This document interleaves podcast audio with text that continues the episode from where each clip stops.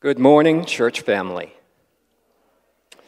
I am going to read for you for the, from the book of James, chapter 1, uh, verses 22 through 27. Do not merely listen to the word and so deceive yourselves. Do what it says. Anyone who listens to the word but does not do what it says is like a man who looks at his face in a mirror and after looking at himself, goes away and immediately forgets what he looks like. But the man who looks intently into the perfect law that gives freedom and continues to do this, not forgetting what he has heard, but doing it, he will be, he will be blessed in what he does. If anyone considers himself religious and yet does not keep a tight rein on his tongue, he deceives himself, and his religion is worthless. Religion that, our, that God our Father accepts as pure and faultless is this to look after orphans and widows in their distress, and to keep oneself from being polluted by this world.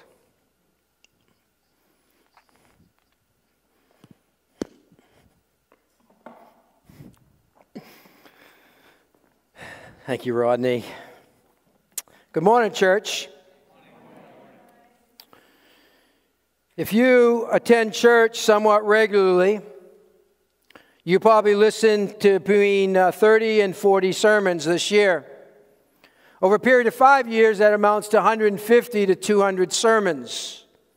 If you've attended church somewhat regularly for 10 years, you've heard somewhere between 300 and 400 sermons.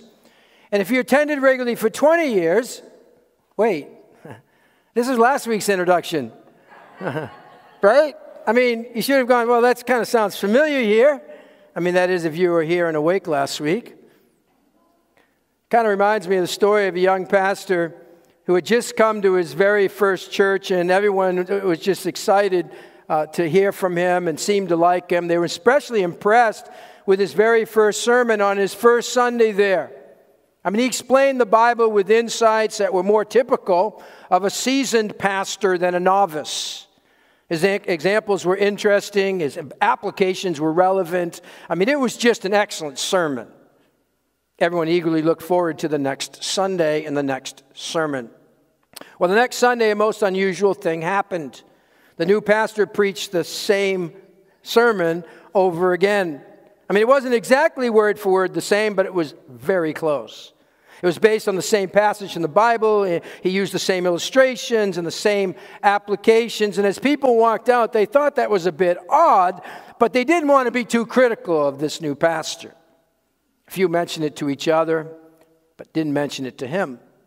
Some thought maybe he had a busy week and uh, didn't have time to prepare a new sermon. And so most were quite gracious and figured that repeated sermon wasn't so bad. Sunday number three was a rerun of sermon number one and sermon number two. Everything was pretty much the same. Now people began to wonder and complain. The elders also were concerned and they took the young pastor aside and they asked him if he anticipated having any different sermons. He answered, Yes. Then why do you keep preaching the same sermon each week? They asked him. With a youthful, warm, warm uh, naivety, the young pastor said, Well, I figured that when people got around to doing what I said in the first sermon, then I'd go ahead and preach a different sermon. Now, I think Pastor James would applaud this young preacher's effort. I mean, when someone leaves a Bible study or, or, or hearing of, of, a sermon and says, that was a good study, that was a good sermon, what exactly do they mean? I mean, what makes it good? Well, look with me to the letter of James. If you're not there, turn with me uh, in your Bibles to the book of James. It's near the back of your Bibles. Uh, Revelation's your last book, and you can come back a little bit, and there's James. We're going to be looking at chapter one here in a moment. And James is all about what? We've already seen it faith in action, about living out the gospel we believe in. Well, this morning really uh, is part two a continuation of the verses we looked at last week in James 1, verses 18 through 21, which is why I started out this morning as I did. We move from react and receive from last week to now what do you do with it? Now, what do you do with what you have received?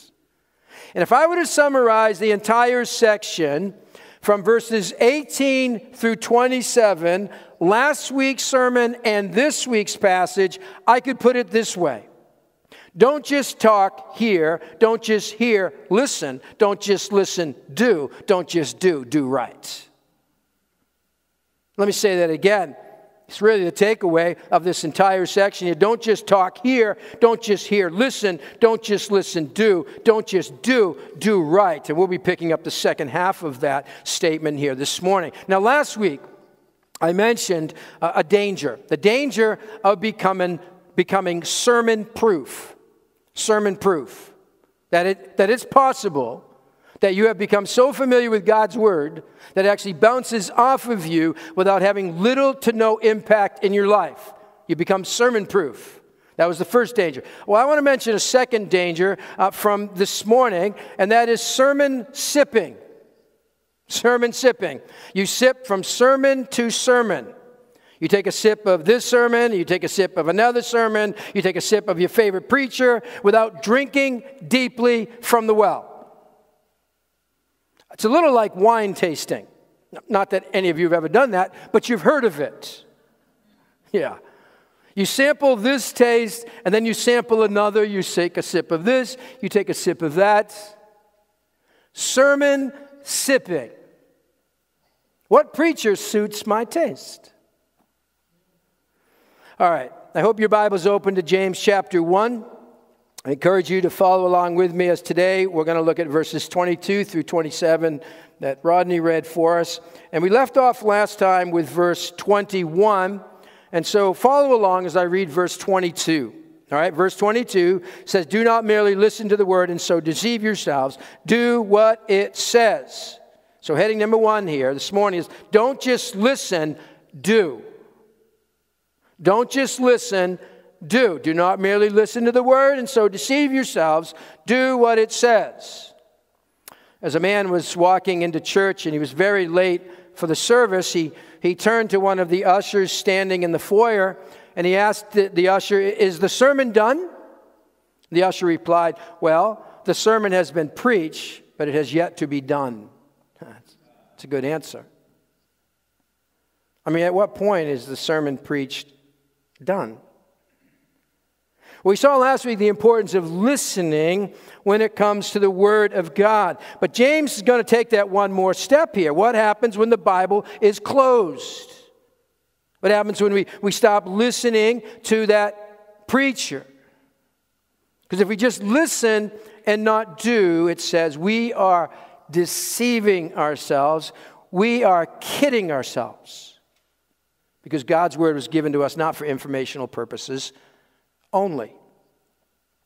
Now, when I went uh, to complete my master's degree many years ago, I had the privilege of filling in my schedule with classes that I would audit. I had enough credits and I had some spare time, and so I audited some classes. And the beautiful thing about auditing classes is that you have the benefit of getting all the notes, hearing the lectures uh, of the professors, but you weren't required to do any of the classwork. you know what he did. I didn't have to take any of the tests. I didn't have any papers to pass in. I wasn't required to read any books. Now, now, if you know me, in some cases, I still chose to do some of the work outside of the class, but it wasn't required. To audit a class, you attended for informational purposes only. It asks little of you except to attend. One who audits a class is not held accountable for what he hears. Now, interestingly, the word for listen there in verse 22, or some translated hearers, is similar to our word auditor. The word was used uh, for those who, would, would, would, who sat passively in an audience and listened to a concert, listened to a musician, listened to some speaker, passively just sat there. That's, that was the idea. Now, there's some satisfaction in listening. But as Paul Tripp put it, It's wonderful to take in the wisdom of God's word. It's even better to apply it to the situations of your everyday life. See, God's word's clear. We are not to be auditors only. We don't gather on Sunday morning. We don't listen to our favorite preacher during the week. We don't attend this, this Bible study simply to be wowed by the material presented and then not do any of the work. We've been given the precious, powerful Word of God for a purpose greater than auditing. If we gather for informational purposes only without there being any significant changes in our lives, we are fooling ourselves. We are self deceived. In mathematics, we might say it is a miscalculation.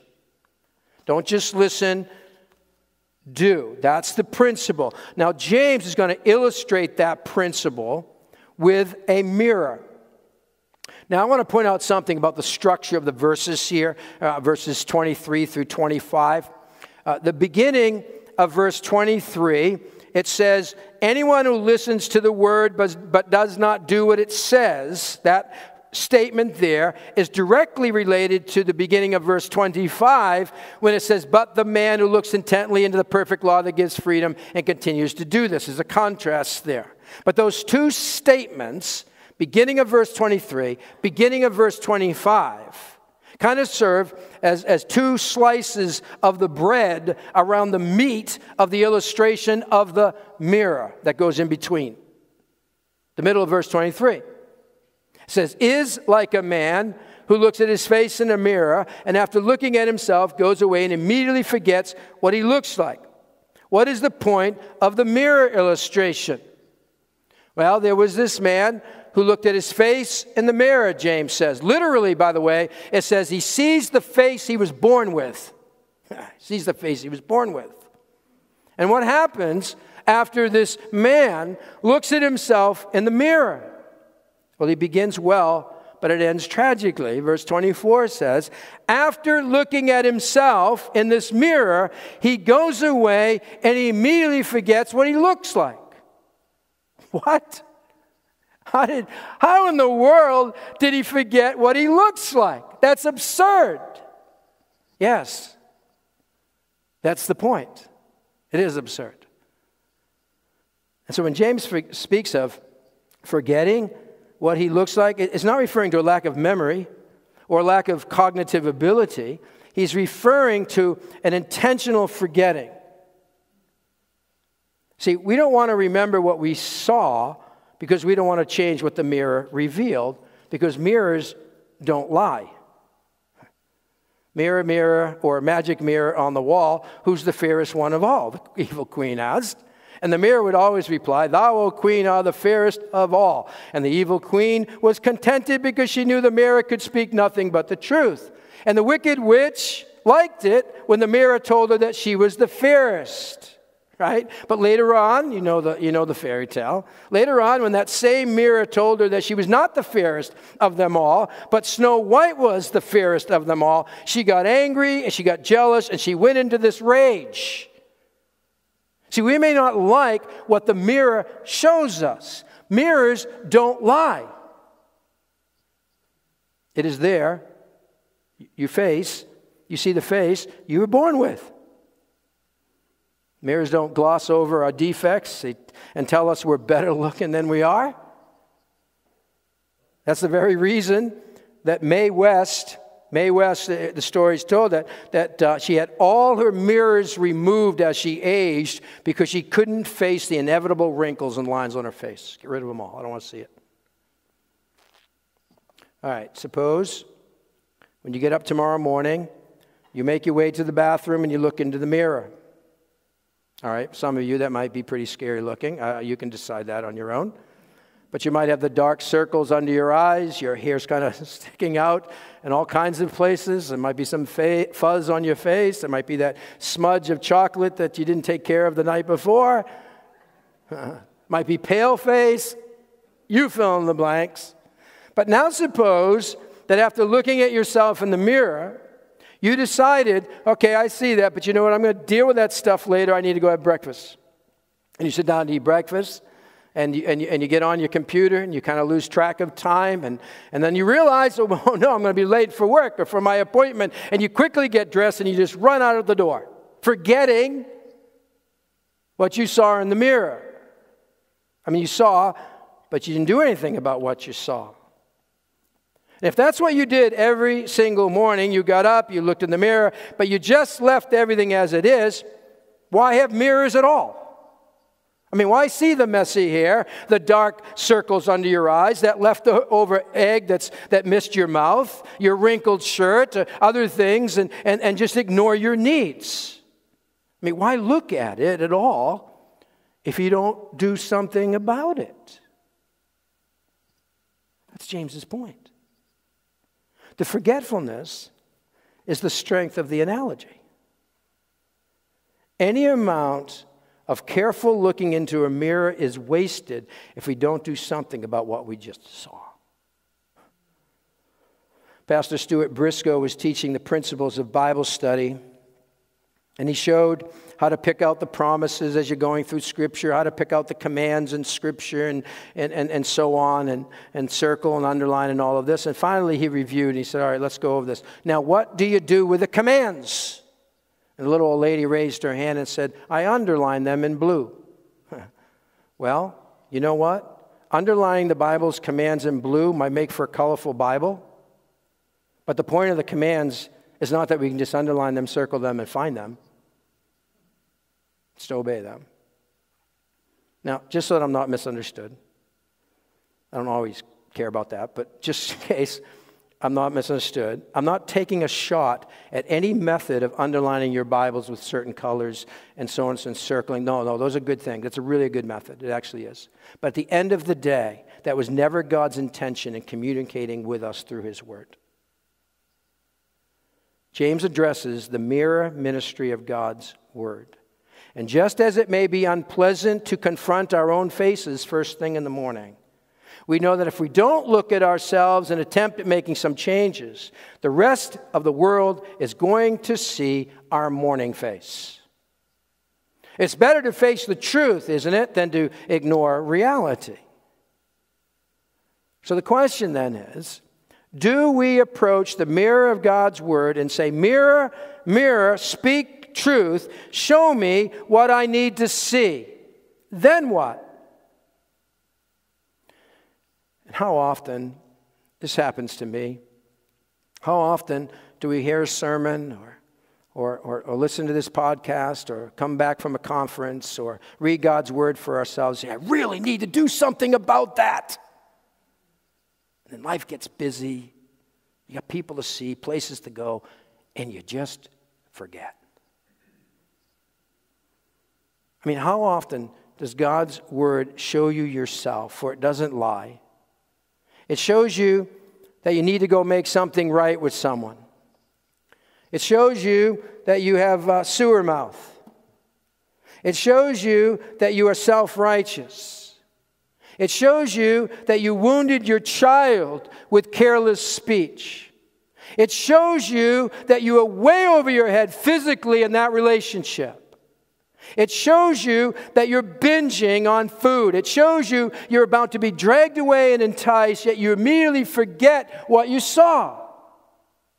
I mean, how often has God's word nudged you to, to encourage a friend? To speak up to witness in your workplace or in your network of relationships, to give more sacrificially or to, or to step out in faith or, or to get involved in a ministry or to, or to trust rather than worry, and you immediately forget. You walk away from the mirror leaving things just as they are. No changes. That's absurd. But why is it, church? Why is it that surveys commonly reveal that there's little difference between professing Christians and the population at large on most moral, social beliefs, and behavior? Church, this should not be. Might it be because we're sermon sipping? We're sipping on that which just suits our taste. Now, for most, most of the time, the problem isn't we need more information, right? We need to act on what we already know. I read, I believe it's a true story, about a school teacher who lost her life savings in a business scheme that had been elaborated, elaborately explained by some swindler. And so when her investment disappeared and her dream was shattered, she finally went to the Better Business Bureau. Well, why on earth didn't you come to us first? The official asked this teacher. I mean, didn't you know about the Better Business Bureau? Oh, yes, the teacher replied. I, have always known about you, but I didn't come to you because I was afraid you would tell me not to do it. Isn't that the rub, though? If I actually open this up, it might tell me I can't do what I want to do. Because it is pretty counterintuitive. And perhaps that's, that's keeping us from drinking deeply from the well. We know it's going to reveal some things we may need to address. But you know, I want to see the positive side of this. What is, what is exciting about God's Word is the remarkable change it can bring. And then, what is the positive outcome of doing God's Word? Look at verse 25. Let's not miss this. There's a positive outcome. But the man, the one who looks intently into the perfect law that gives freedom. Now, that phrase, perfect law that gives freedom, may kind of sound like an oxymoron. It's this paradox. We don't think of law and freedom going hand in hand. We think of law as a burden and not being under law as freedom. It says, perfect law that gives freedom is what we find here in God's Word. Now, let me give you a little context here. The Jewish Christians reading this would have likely at first pass thought of the Ten Commandments written on tablets of stone given to them. Notice, though, after they had been redeemed, after they had been delivered from bondage in Egypt. Afterwards, they were given that to follow so that they could frame their lives and, and, and, and provided them with a way of life that would be freeing for them if they would choose to follow it. So their minds would go there first. But I think more than that, I think more than that, uh, I have to believe that these Jewish Christians reading this would have thought about Jeremiah 31 and the new covenant. And you can check out Jeremiah 31 this week, read it through. But in Jeremiah 31, uh, the new covenant, the prophet spoke of a day when the law would be written on their hearts. And so, on this side of the cross, the law that gives freedom is, is, is that which is not forced by external compulsion, but instead freely received with glad devotion out of love for the Lord. See, it's, be, it's because of God's acceptance of us in Jesus Christ and our love relationship with Him that doing what He tells is not burdensome, it's freeing. Perfect law that gives freedom. You see, Freedom is not doing whatever we feel like doing. That's how we define it. I get to do whatever I want. I have freedom. Not true. Freedom is the power to do what we ought to do. And now, with the law of God written in our hearts, we now have the power to live out what He's called us to do. See, freedom is the power to do what we ought to do. It's not doing whatever we feel like doing. Matter of fact, I mean, I think, I think this would resonate here with you. To do whatever we feel like doing truly is the opposite of freedom. For it leads to addictions, and it leads to slavery, it leads to bondage, and it leads to a death like existence, as we saw earlier in James around the, around the idea of, of temptation. The law that gives freedom is to love the Lord your God with all your heart, with all your soul, with all your mind, with all your strength. The law that gives freedom is, is to love our neighbors. The law that gives freedom is to love one another, it's to serve one another in love, Galatians 5. The law that gives freedom is knowing within that to obey is far better than rejecting what God tells us to do. That's, that's freedom. It is God's word that can give us the wisdom to apply to everyday living. That is why we can delight in God's word. We know what it brings in our lives freedom. So, why then do we settle with sermon sipping when we hold in our hands the living word of truth given to us by God to change our attitudes and actions that lead to freedom. Now, you know, we have all kinds of Bible translations today. I mean, really, we have them to ad nauseum. I suggest one more translation needed. It is the doer's version. the doer's version. It is our translating the Bible into life. Don't just listen, do. Second heading is don't just do, do right. Don't just do, do right. There was this couple decided that they should do something together to strengthen their marriage. And so they decided, well, you know, uh, uh, let's go duck hunting together. Let's do that to strengthen our marriage. We'll go duck hunting. And they, they heard of other people going duck hunting with using dogs. And so they figured they need to buy a good hunting dog. And they bought the best hunting dog there was. They got all of their equipment and their dog, and, and they took off to go duck hunting for the day. And they tried getting some ducks uh, all day long, but they came to the end of the day and they hadn't gotten a single duck. The husband looked at the wife and said, Honey, we've got to be do something wrong here. We haven't caught a duck yet. And the wife said, Well, you know, maybe if we throw the dog up a little higher this time, he can catch a duck. you know, it's never going to work. It's never going to work. This well intentioned couple could try all day, and it's doubtful they'd ever get a duck. It wasn't for lack of effort that they failed, but they had tried to get a dog to do what a gun was meant to do. And so when it comes to living out our faith, it isn't just do it. Just do it. Just, just try harder. No, James, matter of fact, addresses empty ritual outward religion. He doesn't just say, just do and add to your life more things that look spiritual, that look religious. No, the last thing Pastor James would want is that you simply look the part. It isn't just do, do, do. No, it's doing right. It's doing right. Look at verses 26 and 27.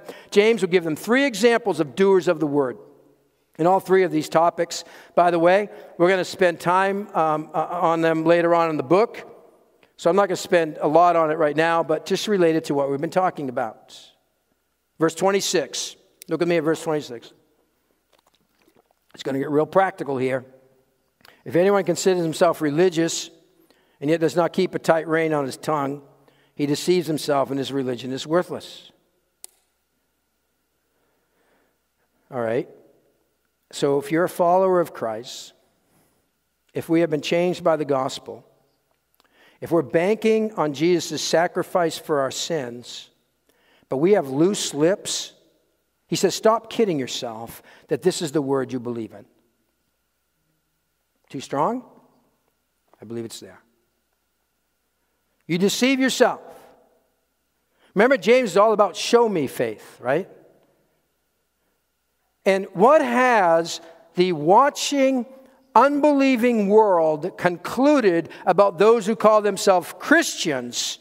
Yet hear those same people complain about their church or throw a fellow Christian under the bus. They, in essence, say, Don't tell me about your Christ when you've loosely shared about his followers.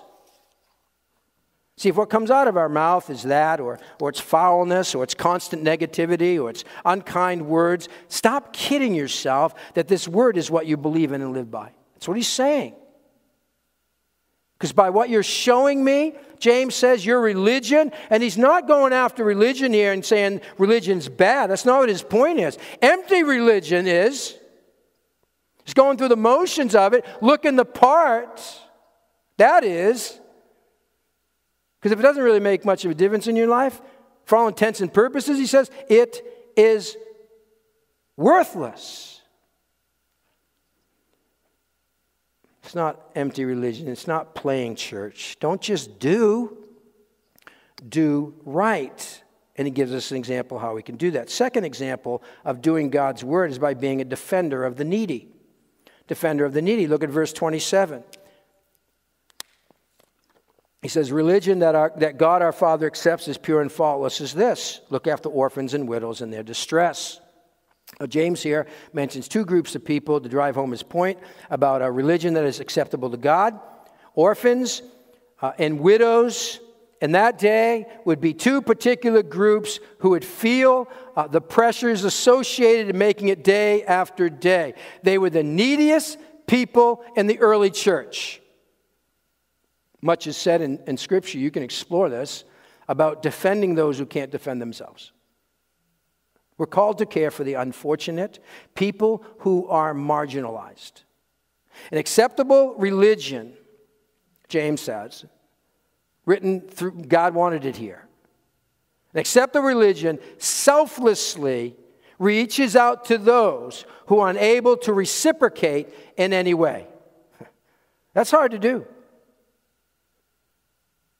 Now, we're going to be coming back to this later in our sermon series, but suffice it to say now, let me ask you this How is God calling you to personally, personally, not this is what the church ought to do, how is God calling you to personally respond to those in distress?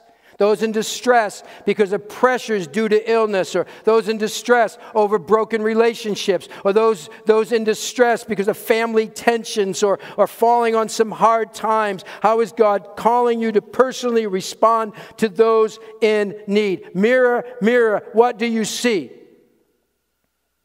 Take a look at the way we see others especially the helpless.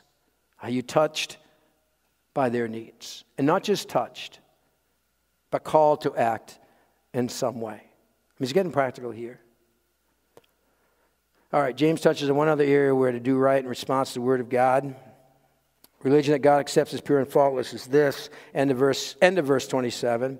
He says to keep oneself, which by the way indicates a regular, continuous action keep oneself from being polluted by the world. You see, doers of God's word only, only, not only defend the, the, the weak, they also, they also are dedicated to wholesomeness. And a passive approach won't cut it. If we're not actively, habitually obeying the Lord, if we're not working all that we can to keep ourselves from being polluted by the world, listen, we will slip away uh, into compromise. We will find ourselves doing things we once said we would never do. Don't just do EBC, Pastor Brian, do right. It isn't the ritual of religion God is after, but living out the reality of one's faith. And James provides three practical ways we can do this. All right, mirror, mirror, what do, what do you see? What specific application do you need to make about being a doer this week? Because we've looked into the mirror of God's Word this morning. Some of you will continue to look into the mirror of God's Word by attending a community group or, or going to a Bible study or, or listening to someone, uh, someone online on a podcast or, or, or your personal time in God's Word this week. You're, some of you are going to do that as you go out from here. I would encourage you to do that. But, but, but will that be good? Will that be good? See, a Bible study is good not just because we learn something. A Bible study is good not just because it was profound and deep. A Bible study is good not because of what the teacher or preacher was able to do with the passage. A Bible study is good because it convicts us and it changes us. If it doesn't change us, can it really be called good? Would God call it good? Is God blessing it? I want you to see the final words back here in verse 25. I, I purposely skipped over them until now because I really wanted to end on this note. What does this passage say here back in verse 25? I'm going to read all of it. I want you to follow along. Verse 25. But the man who looks intently into the perfect law that gives freedom continues to do this, not forgetting what he has heard, but doing it. Now, catch this end of verse 25 says, He will be blessed in what he knows. That doesn't say that. He will be blessed in what he's memorized. Wrong again. Okay, he will be blessed in what he teaches others. No. It says he will be blessed in what he does. In what he does. Chuck Swindoll has you imagining this scenario that suppose a business owner goes overseas, and as a business owner, he wants to leave you in charge of the domestic operation while he's away. You're responsible. You're the manager of this operation. He says eh, before he leaves, you know what? I'm going to write to you regularly to give instructions so that you know what to do. The Months go by. The letters keep arriving, and you read the letters. But months later, the owner, he returns, and as he drives in Uh, onto his property that you were to take care of, he finds the grass uncut, he finds windows broken, he, he finds all the personnel, the staff, they're not doing anything, and, and things are just in a general state of chaos. The owner goes up to you and, and he asks, What's going on here? And the conversation goes like this You say, Letters? Yeah, I know, sure. I get every one of those letters. As a matter of fact, as a matter of fact, we have a letter study every Friday night since you left. We study those letters. We've even divided all the personnel into small groups and we discuss the many of the things you wrote. Some of those things, I got to tell you, they were really, really interesting. You'll be pleased to know, you say, that a, that a few of us have actually committed to memory some of your sentences and paragraphs of those letters.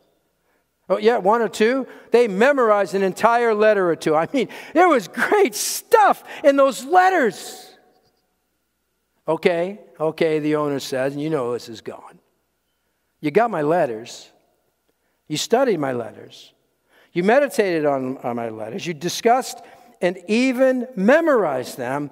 But what did you do about them? Do?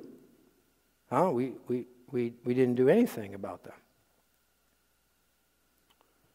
Mirror, mirror of God's word, who is truly blessed by the Lord of all? Doers of the word. Don't be a sermon sipper. Don't just talk here. Don't just hear, listen. Don't just listen, do. Don't just do, do right. Let's pray.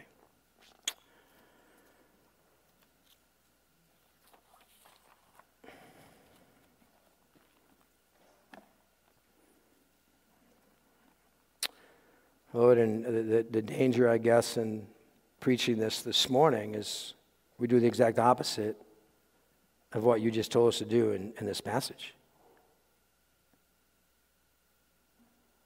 You want me to walk out of here this morning and do something about what we just talked about, what we read right there in your scriptures.